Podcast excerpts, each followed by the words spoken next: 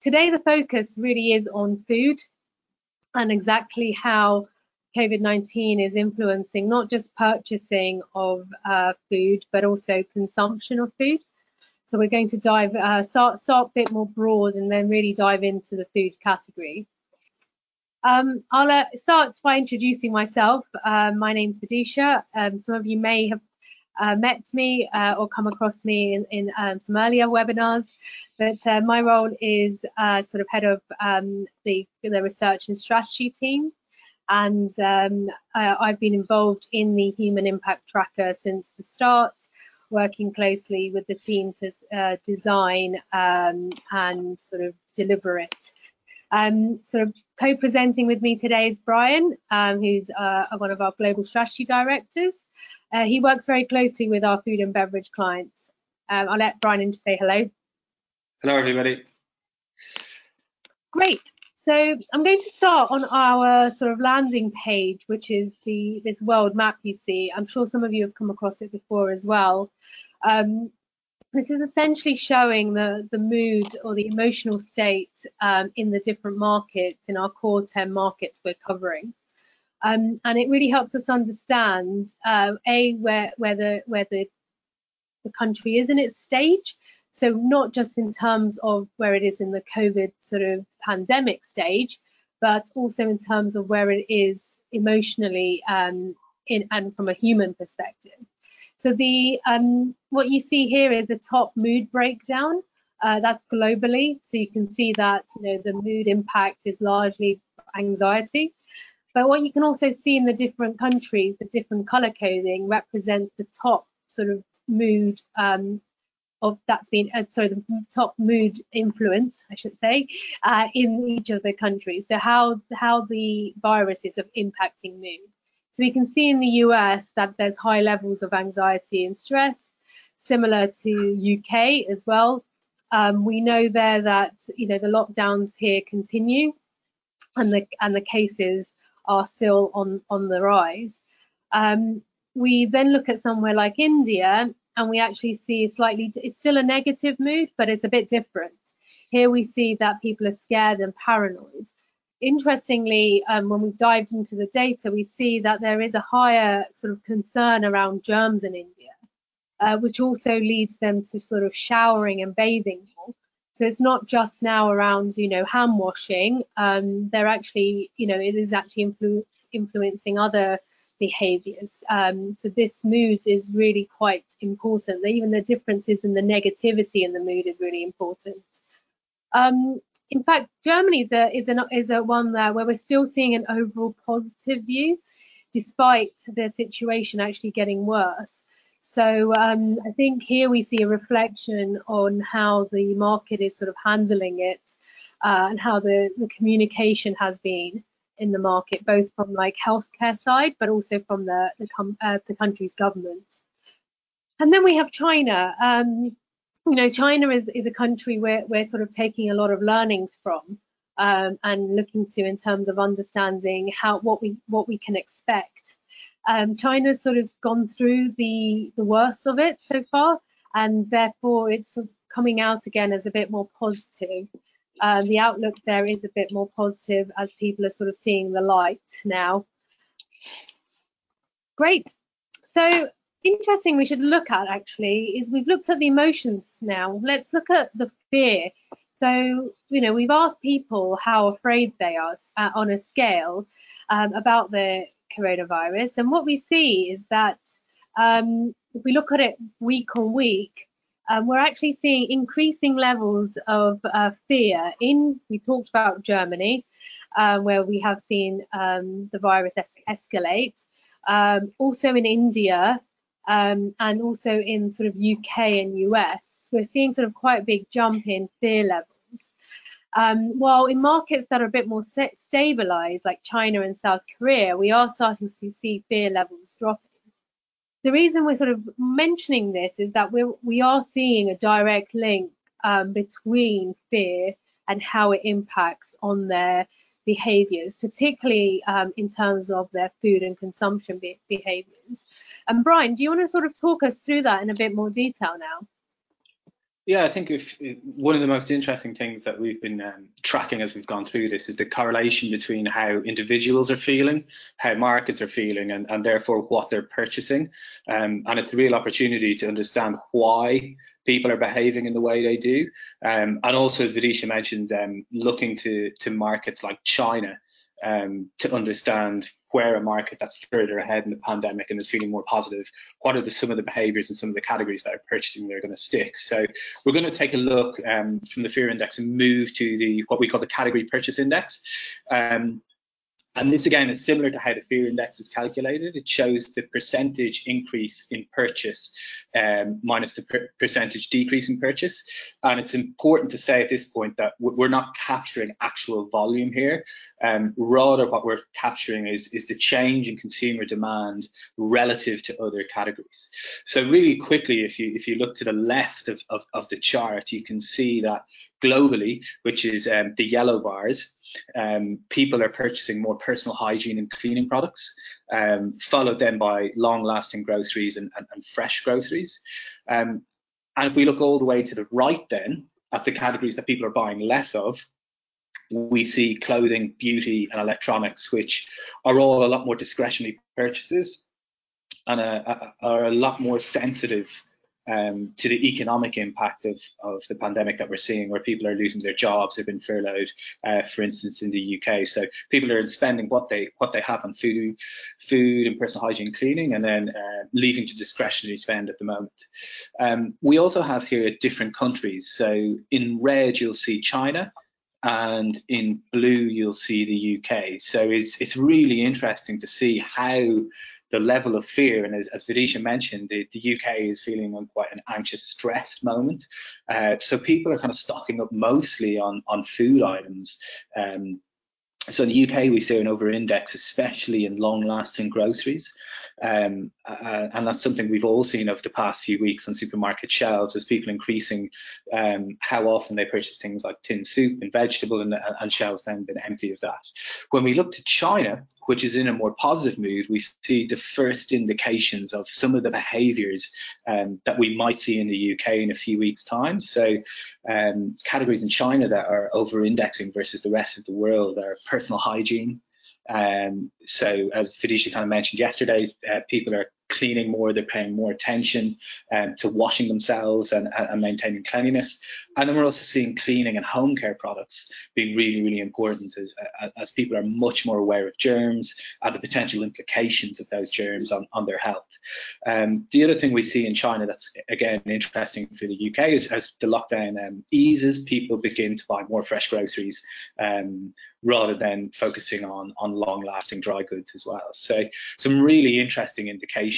And what we want to do from there is, is, is kind of dive further into the, the food purchase index and understand what that means for our categories. Um, so again, what we're what we're seeing here is uh, two bars. The first is um, since we've been charting data, um, so this data commences about mid-January, I believe, and then the the latest week, which is or two weeks ago, 22nd to 28th of March. And what we see is a is an increase really in in fresh vegetables, fresh fruit, um, and seeing fresh food making a comeback. This is primarily driven driven by China as week and week they come out of the lockdown, and, and we know that Wuhan ended its lockdown yesterday as well. However, what we do see is is rice, pasta, noodles, lots of dry goods in there. And when we aggregate those dry goods into a single category, that's where we get our long lasting groceries. Um, so it may seem surprising versus the previous graph, but when we aggregate those different categories together, we see that um, that the long lasting groceries is, is higher than for fresh. And looking at the week on week, we can see what categories are, are increasing. And obviously, as the pandemic spreads across the world and is hitting the US, we're seeing a, a, significant increase week on week across all food items uh, as people across the world continue to stockpile or begin to stockpile in, in, in the likes of the US. Um, so this is something we expect to see to continue for a while, but as mentioned previously, as, as people begin to transition out of the isolation and social distancing phase, we'll see different categories begin to increase, and even within food, different categories increase as well so that's the what is going on in the categories, it's, it's, it's really important to understand the why behind it. Uh, and so I'm going to hand over to Vidisha to, to look at some of those some of those reasons. Great, thanks, Brian. it's really interesting to see that you know we we've seen a lot of um, stockpiling in in dried, but that fresh is also making a comeback. Um, let's sort of dive into a bit more in the food space, understanding you know what people are thinking and and how they are viewing their habits to change. Uh, I'm going to take UK as an example um, right now, uh, and sort of again comparing to the last sort of uh, couple of weeks. Um, what we're seeing is from sort of since we started collecting the data versus more recently is that the percentage of people who are claiming that their their eating habits are changing is increasing. So around one in two are now sort of saying that the um, pandemic is actually changing their eating habits. Um, quite obviously, you know, we see that the lockdown is is sort of stopping people from going to restaurants and eating out. But what we're actually also seeing is that um, people are are saying that they're try, starting to eat more healthily. In fact, they're cooking more at home. Um, they are also doing, and this is a quite an interesting one, and it's quite big in the UK. It's portion control and rationing, more fruits and vegetables. These these are sort of the key areas that people are sort of claiming um, that they're sort of changing in their behaviours. And we also saw some of this, particularly around fruit and veg, reflected in in um, the data that uh, Brian took us through as well. Um, we actually, if you sort of look at some of the quotes as well around eating habits, we see that people are saying that they're making switches towards um, actually, you know, towards sort of healthier foods as well. Um, you know, this person's saying they're having more uh, less takeaway, um, whereas this person is saying that they're too stressed to eat, but they're eating soup. Families eating more couscous uh, actually because they can't even get rice or pasta. And they're also moving more towards fresh vegetables so they can have like healthier diets even after the isolation or sort of um, self-isolation um, and lockdown stage is over. So that could actually be something we may see people shifting towards um, as, as sort of the lockdown eases and, and the pandemic starts to pass sort of this is I've mentioned this is sort of based on claim behavior, but what we actually also collect is in the moment behavior. Um, so this is this is behavior uh, and data that people are actually sort of capturing in the moment um, and while they're eating and drinking. Um, so again, let's focus on the UK where we saw this sort of shift uh, towards people saying they are eating more healthily. But what we're seeing now is what they're actually eating. If you can see this list, what you're seeing is sort of more snack-based items, um, and we're also seeing more comfort foods coming through. Um, so the cereal, sort of chocolate sweets, uh, just chocolate-based snacks, sandwiches and bagels, other sort of carbs, um, biscuits, candy. So we are seeing more of a of comfort food uh, and sort of snack-based food. What we also ask people is the reason they chose this food right now. And interestingly, despite the fact that people are spending more time at home and a lot of people do even have more time on their hands, um, we still see speed and ease as the key drivers of um, choice. Healthy is actually further down. Um, but and and when we think about all of the data we have collected, you know, even historically pre-COVID, normally speed and ease are, are factors around convenience that are actually tend to be linked to more negative moods. It's not always based on time that people are looking for speed and ease. It's not about always being busy or not having enough time on their hands or, you know, coming back late from work. Often we see convenience linked with um, this need for something quick and requiring less effort. Um, and so therefore we, and when we look at sort of people also talking about behavior change in the moment, uh, this is a similar question, but we're asking them here in the moment, are you doing anything differently right now or today uh, based on what you might have done pre uh, prior to the pandemic? And, you know, again, we see actually portion control and rationing coming up. People are worried about food running out. Um, they can't even get, you know, people can't get online delivery slots for their shopping. Um, and you can see this reflected perfectly in this quote here. You know, this this person in the UK saying they can't get groceries because all their slots are booked up. So they're being very careful with the amounts of food they're they're consuming. But what we also see is people talking about less variety and what, what is available. We even see people talking about more junk food over eating stuff that's more healthy. So there is a real tension like we see coming through here that for consumers where, you know, they're trying to or aspiring to sort of be more healthy, eat more healthily because they want to boost their immunity.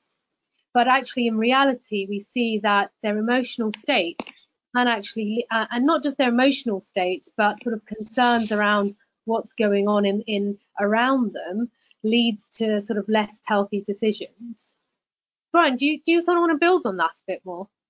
Yeah, I think it's it's really interesting because um, there's a lot of doom and gloom uh, at the moment, particularly in the media, what people are consuming. And you know, there's been a lot of cancellation of events and holidays and things that people normally like to do. And so, whilst people might say that they're they're going to be eating healthily forever or doing that at home, what we're actually seeing in our in the moment data is is people's way of dealing with these negative emotions is the same it's always been and, and they take comfort and solace in food so if, if we scroll down Vidisha to the, the mood section.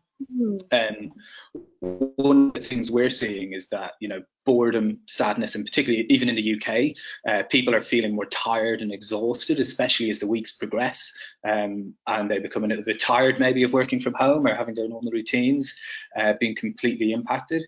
And it's these emotions that are actually driving the, the ease and convenience that, that Vidisha um, mentioned. So the restrictions on our movement, the fact that we're in lockdown, the fact we can't necessarily go where we want to go or eat what we want to eat, um, means that people are making kind of easier, faster choices that a lot of the time tend to be a little bit unhealthy and are are kind of designed in a way to cheer them up. So turning to confectionery, turning to simple snacks that that are easy to grab and eat. Um, and so what we've seen in the last two weeks actually is that the amount of people eating more junk food has doubled. So whilst people have gone into this with, you know, maybe the best of intentions, um, and especially around healthy eating, what we're seeing in, in, in our in the moment consumption is actually quite a bit different. Now, we do know that part of this problem is potentially the availability um, of healthier food and that when people went and did their initial stock up shops, what was actually left for them was was somewhat healthier snacks. Um, so it's something that we're really interested to monitor, particularly as as the situation continues in the UK with regards to lockdown. So are we going to find as the as the supermarkets become a little bit more well stocked, are we going to see people revert to kind of a, a healthy default? Or are we going to see this continued behavior where, where people are actually comfort eating in a way because of its, its ease and convenience and, and how they're feeling? and I think it's it's really important, especially for for many of you in the line. Like, what what can your company do about this, or what can your brand do? It's it can be quite easily um, to feel quite powerless, um, and and it holds true that that we you, you should be doing something about it. So we've been asking our consumers, and Vidisha, if, if you'd like to scroll up for me, please. Um, we've been asking consumers what would they like to hear from food brands during the coronavirus outbreak. And I, I should caveat this section with that brands and, and companies need to tread very carefully um, when it comes to communications. You know, um, there's no doubt it's very important at this time to keep your brand front of mind. But when we're dealing directly with referencing COVID-19 and the coronavirus with consumers, you know, almost 30% of people, I think it's it's 26 Vidisha if you want to hover over the the first um, the first selection, is that people don't necessarily think this messaging is relevant. Um, but actually, in reality, the majority of people do want to know something about what your brand is doing or what your brand is that's particularly relevant to the moment. Um, so if, if you are to communicate around coronavirus or COVID-19, consumers want to be reassured and informed, and you should be leveraging specific insights with the, the right tone that are relevant to, to food in question. So what's really important, uh, as you'll see, is, is consumers are worried about food hygiene and safety. Uh, and when we look at some of the, the verbatims, uh, people are looking to know where, um, what ingredients, where it's been made, um, and what are the where where has it been? So the, the comment section on the right, um, kind of people are actually thinking about the the food supply chain. Um, and how is their food being touched? How has it been packaged? What are the what are the regulations around cleanliness in factories? Things that people took for granted before the coronavirus have suddenly moved up. Um, in, in, terms of what people want to hear about. What's potentially a little more interesting though is that consumers are very interested in, in it's the third most selected. They're interested in ingredients and products that are going to boost their health and immunity. and this is something that we feel is really interesting for brands at the moment. So uh, people are looking to be healthier. So even if we're, we're not seeing that necessarily come across in what they're eating at the moment, consumers do want to know about your the healthier parts of your portfolio, how it can help um, help them live slightly healthier lives. So all these things are are really really important for consumers. But again, um, it, we need to tread carefully when we think about brands in this space. Um, and there's implications across the board um, for your distribution, for innov- innovation pipelines, for promotions going forward, and, and, and, what consumers will be looking for. So, kind of to, to think about what this broadly means for, for everyone, um, I think it's well, we think it's wrong to say that everything is going to change beyond recognition. We, we don't think we're going to come out of the coronavirus with a completely different set of habits and behaviors, but certainly the emphasis uh, from consumers will change and trends that have been nascent um, could well accelerate coming out of it. So online shopping is one that we're seeing. Um, more healthy foods, products that help with immunity and health um, will all come out of it with kind of vastly increased awareness from consumers. So what does that mean? It means that potentially you need to be looking at your, your innovation pipelines. Does it mean looking at capex longer term at factories for lines that are producing certain types of products? Do we need to adapt innovation pipelines so that vitamins, supplements, products that boost the immune system should all be given priority of, ahead of maybe we were if they were in the five year pipeline? Maybe they should come down to a two or three year pipeline or even sooner if possible. Um, and then finally, I think it, it's worth saying there's been a number of missteps by brands around messaging around coronavirus, and it's it's very easy for consumers to to think that you're actually taking advantage of the situation. Um, so all your communications should be as genuine as possible and authentic, um, and in line with what the brand believes, rather than trying to make the brand stand for something else at this point in time.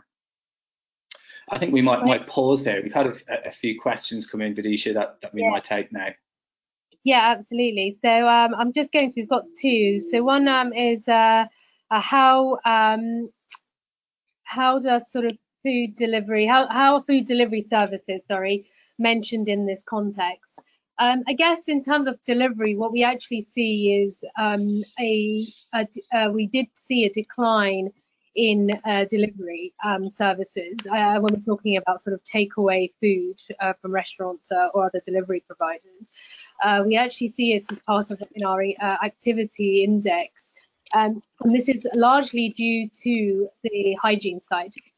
And it's not just due to availability. We know that, you know, at the start there was a bit of a surge in uh, takeaways, but now there is concern around hygiene um, and from throughout, not just hygiene in the sort of preparation space, but in the entire production uh, from, from, the entire production process. So we did actually see food delivery services taking a little bit of a hit in some of these markets where people want to have a bit more control around the hygiene standards and therefore they can control food that's cooked in their own kitchens versus outside. Um, from a sort of grocery perspective, actually, I think we would need, we do actually have a um, category for online delivery for food, uh, for food and beverage delivery. So that category would dive more into specific delivery providers, which actually responds to a second question around delivery we had, which was um, do we have any insight on which delivery providers, whether they're aggregators or restaurant brands, are getting it right? I think um, that would definitely, uh, we could probably find some nuggets in, in the food and food data, but I think that would be definitely something we would have a lot more depth in in our uh, online delivery category, um, which we can provide more information on after this session. Hmm. I think there's a there's a couple more Vidisha that I'll take. I think the, the first yep. one was a question around um, Germany's positive feeling and why Germany as a country is is feeling more positive despite a jump in the fear index. I, I think that you know something that that we do quite a lot of is is a lot of research around what's going on. And what we see in Germany is uh, compared to the rest of Europe is is a very well managed um, government plan and reaction to COVID-19 um, where people are very well informed uh, where the health system is able to manage um, the outbreak and the amount of um, amount of people that are seen with disease, and they, they have more cases but are testing more, but they have less deaths, and that's something that that we are linking to that more positive feeling where they feel that the pandemic is actually under control and not running away. So, so as a country, Germany is, is feeling very different because how they're behaving is, is, is quite different. Um, I think the second one, Vidisha, you might need to help me with, which is, you know, how does what we're seeing in the purchase index compare to normal circumstances? I think that's a that's a good question. Um, was this was it specific to the food purchase index or just generally? I think it was. I think it was just generally. So, how is yeah. how is this? How is the behaviour seeing now compared to a normal time? I think that's um, so. What we when we look at the um, purchase index, the question we're asking it there, uh, if I just go back to it, is what, what people are purchasing more uh, and what people are um, purchasing less. Um, so I think what we're seeing is that there are certain items um, that people are, you know, we talked about China initially and also with the UK. Um, so I think the, sorry, I've just seen, um, so I think what we're, what we're kind of seeing here is that people at different stages are sort of stocking up on different items. Uh, um, but what we what we see in the longer run is that certain items like personal hygiene and cleaning products are remaining high on people's lists as, as preventative measures. So I think this is quite interesting to see that um, when we when we consider how what behavior has changed, you know, per, personal hygiene products, cleaning products, long-lasting groceries may not have previously been bulk, bulk bought, um, and yet they are now. And and similarly, what we're seeing is in the tre what trends will continue. And I think there may be a shift from longer lasting groceries as people may move back more to fresh um, where they're sort of, you know, what we see in what we saw in China is that, um, you know, as a, a, more holistic view to their well-being.